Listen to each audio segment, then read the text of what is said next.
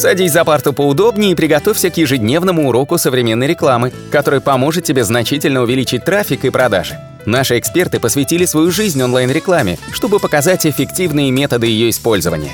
Урок начинается прямо сейчас, поэтому прекращаем разговоры и внимательно слушаем. Всем привет, вы на канале SEO Quick, и я недавно записал видео по поводу того, что, как правильно писать теги title и description, и хочу написать по поводу оптимизации тегов title, продвинутые тактики от Сайруса Шепарда, которым он поделился в июне. Это консультант МОЗ. И действительно вам будет интересно узнать, собственно, по этой теме. Вот, как вы знаете, заголовок title это первое, что видно в выдаче, заголовок description это то, что выводится под ним. И теги title это действительно фактор ранжирования. Почему? Потому что его все видят, потому что он обеспечивает CTR, он имеет психологический эффект, и его, конечно же, с точки зрения SEO легче всего протестировать. Вот, это действительно микс науки и психологии. И мы по этому поводу даже создали удобнейший калькулятор title, который учитывает все эти особенности. Вы можете изменить свой тег title, перейти в Google Search Console, пересканировать, переиндексировать URL, увидеть изменения в результатах поиска, и вам для этого понадобится несколько минут. И если же оптимизаторы могут изменять, изменения в течение нескольких дней, чтобы оценить эффективность. И если ожидаемого эффекта не будет, вы можете вернуть заголовки обратно. В этом плане Правильный подход оптимизации тегов позволяет увеличивать трафик на от 5 до 20% благодаря такому простому A/B-тесту. Итак, э, на что нужно, как говорится, обращать внимание? В первую очередь, как новичку, вам нужно выучить 5 основных критериев. В первую очередь, title должен быть один. Во-вторых, его длина должна быть в районе 50-60 символов. Да, 50 или 60, не более. Да, можно 65, но не нужно. 60 это вы должны понимать, это ваш предел.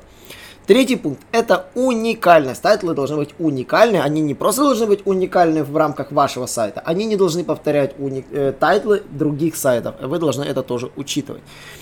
Используйте ключевые слова, но избегайте перенасыщения ими. По два, по три ключевых слова в title е – это ошибка и грубейшая и пишите что-то связанное, что-то пересекающееся с вашим контентом. И существует э, акроним такой NPR, который использует Shepard. Это N noticeable, это заметный, P это promising, обещающий, и R это relevant, это релевантный, то есть заметный, обещающий, релевантный, такое слово, аббревиатура ZOR, да, можно так запомнить. Для того, чтобы заметность, да, то есть э, заголовок может быть релевантным, но если он не мотивирует кликнуть, он однозначно уже, как говорится, э, он не является полезным, таким, он может быть там релевантным, но реально незаметным. То есть он может, не, он может использовать ключевое слово, но не побуждать переходить.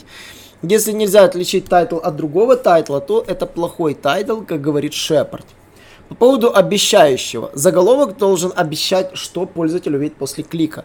Например, э, там 5 шагов там, по, по раскрутке сайта. И там реально в статье находится 5 шагов, 5 пунктов по раскрутке. Это уже чек-лист. Или там, например, э, э how to. Э, заголовок how to, типа как, как что-то сделать однозначно мотивирует перейти, потому что это ответ на вопрос, развернутый ответ на вопрос. Обещание это то, что вы ожидаете увидеть при клике. Ну и, конечно же, на что нужно исследованию Google, у вас есть 6 эмоциональных потребностей, которые нужно удовлетворить у посетителя. Удивление, волновать, то есть удивлять, волновать, впечатлять, обучать, убеждать и помогать. То есть surprise me, thrill me, impress me, educate me, reassure me и help me.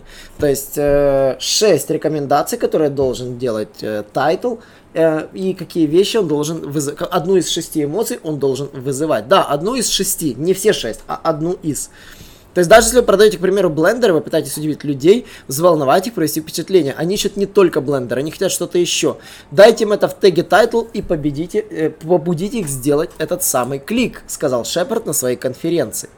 Ну и, конечно же, релевантность. Э, без релевантности такие характеристики, как заметно обещающий, теряют свою роль. Вы не можете писать в тайтле то, чего не ожидает пользователь при переходе. То есть они ищут то, что они ищут. И поэтому, если в заголовок будет написан один, а страница контент соответствует другой, вы получите отказ, потому что пользователь выйдет и добавит там показатель отказов. Ну и, собственно, яркий пример, да, то есть, когда вы делаете title, да, то есть, допустим, если страничка посвященная коммерции, укажите, допустим, какой-то коммерческий контент непосредственно в тайтле. Вот. И, конечно же, есть рецепт стабильного успеха. Классический подход по созданию тайтлов, если у вас нет навыков SEO. Э, рецепт стабильного успеха. Тег title должен начинаться из точной копии заголовка страницы H1. Э, затем э, универсальный шаблон. Товар, категория, сайт. То есть, условно говоря, название товара, категория и ваш сайт. И постарайтесь все это, конечно, чтобы уместилось 60 символов. Заголовок статьи, тире название компании, бренд. Это пример для любых статей, если вы не знаете, какой написать title. То есть, э, конечно же, titles нужно, как говорится, вы должны понимать, то есть, э, какие пункты, да, вот, собственно, происходят. Э, есть, например, если создаете тайтл раз и навсегда, это считается самой большой ошибкой. Вот. И title, э, э, Шепард описал свой рецепт, который создание тайтла. То есть, и, конечно же, он сказал очень важную мысль. Универсальной формулы действительно не существует. Э, эксперименты – это ключевой компонент для достижения успеха в случае тайтла. То есть вы должны четко понимать, что работает для вашей компании. Затем нужно тестировать идеи, собственно, вот то, что он рассказывал через Search Console, индексировать новые тайтлы и проверять результативность. Вот, ориентируйтесь на топы, это очень полезно, когда вы смотрите топы, они могут подкинуть вам множество идей.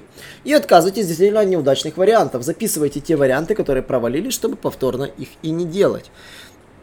Вот. И, конечно же, там он рассказывал на конференции простые трюки. Например, когда для кейса очень э, полезно добавлять слово solved типа решено, решение, двоеточие, оно увеличило кликабельность э, у, под обычный title, который был вопрос. Для сайта Moz.com, да, там был uh, How to find links for uh, uh, 404 pages, ну, типа, как найти ссылки для битых страниц. Он добавил решено, двоеточие, как найти ссылки для битых страниц. И это увеличилось, конечно же, кликабельность. Во-вторых, удалил шаблонный текст. То есть вот от самой категории он удалил, и таким образом э, title уменьшился и стал более кликабельным. Тоже это очень важно. То есть, когда в теге title нужно добавлять название компании, то, конечно же, здесь нужно смотреть, какие страницы ранжируются по брендовому запросу.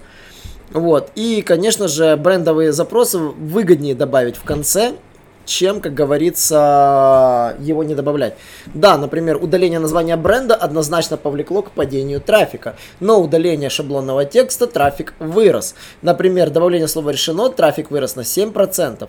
И по, если показывать количество ответов в тайтле, да, вот э, если добавлять, то трафик падает. Это очень забавные такие результаты, которые можно учесть для создания тайтла.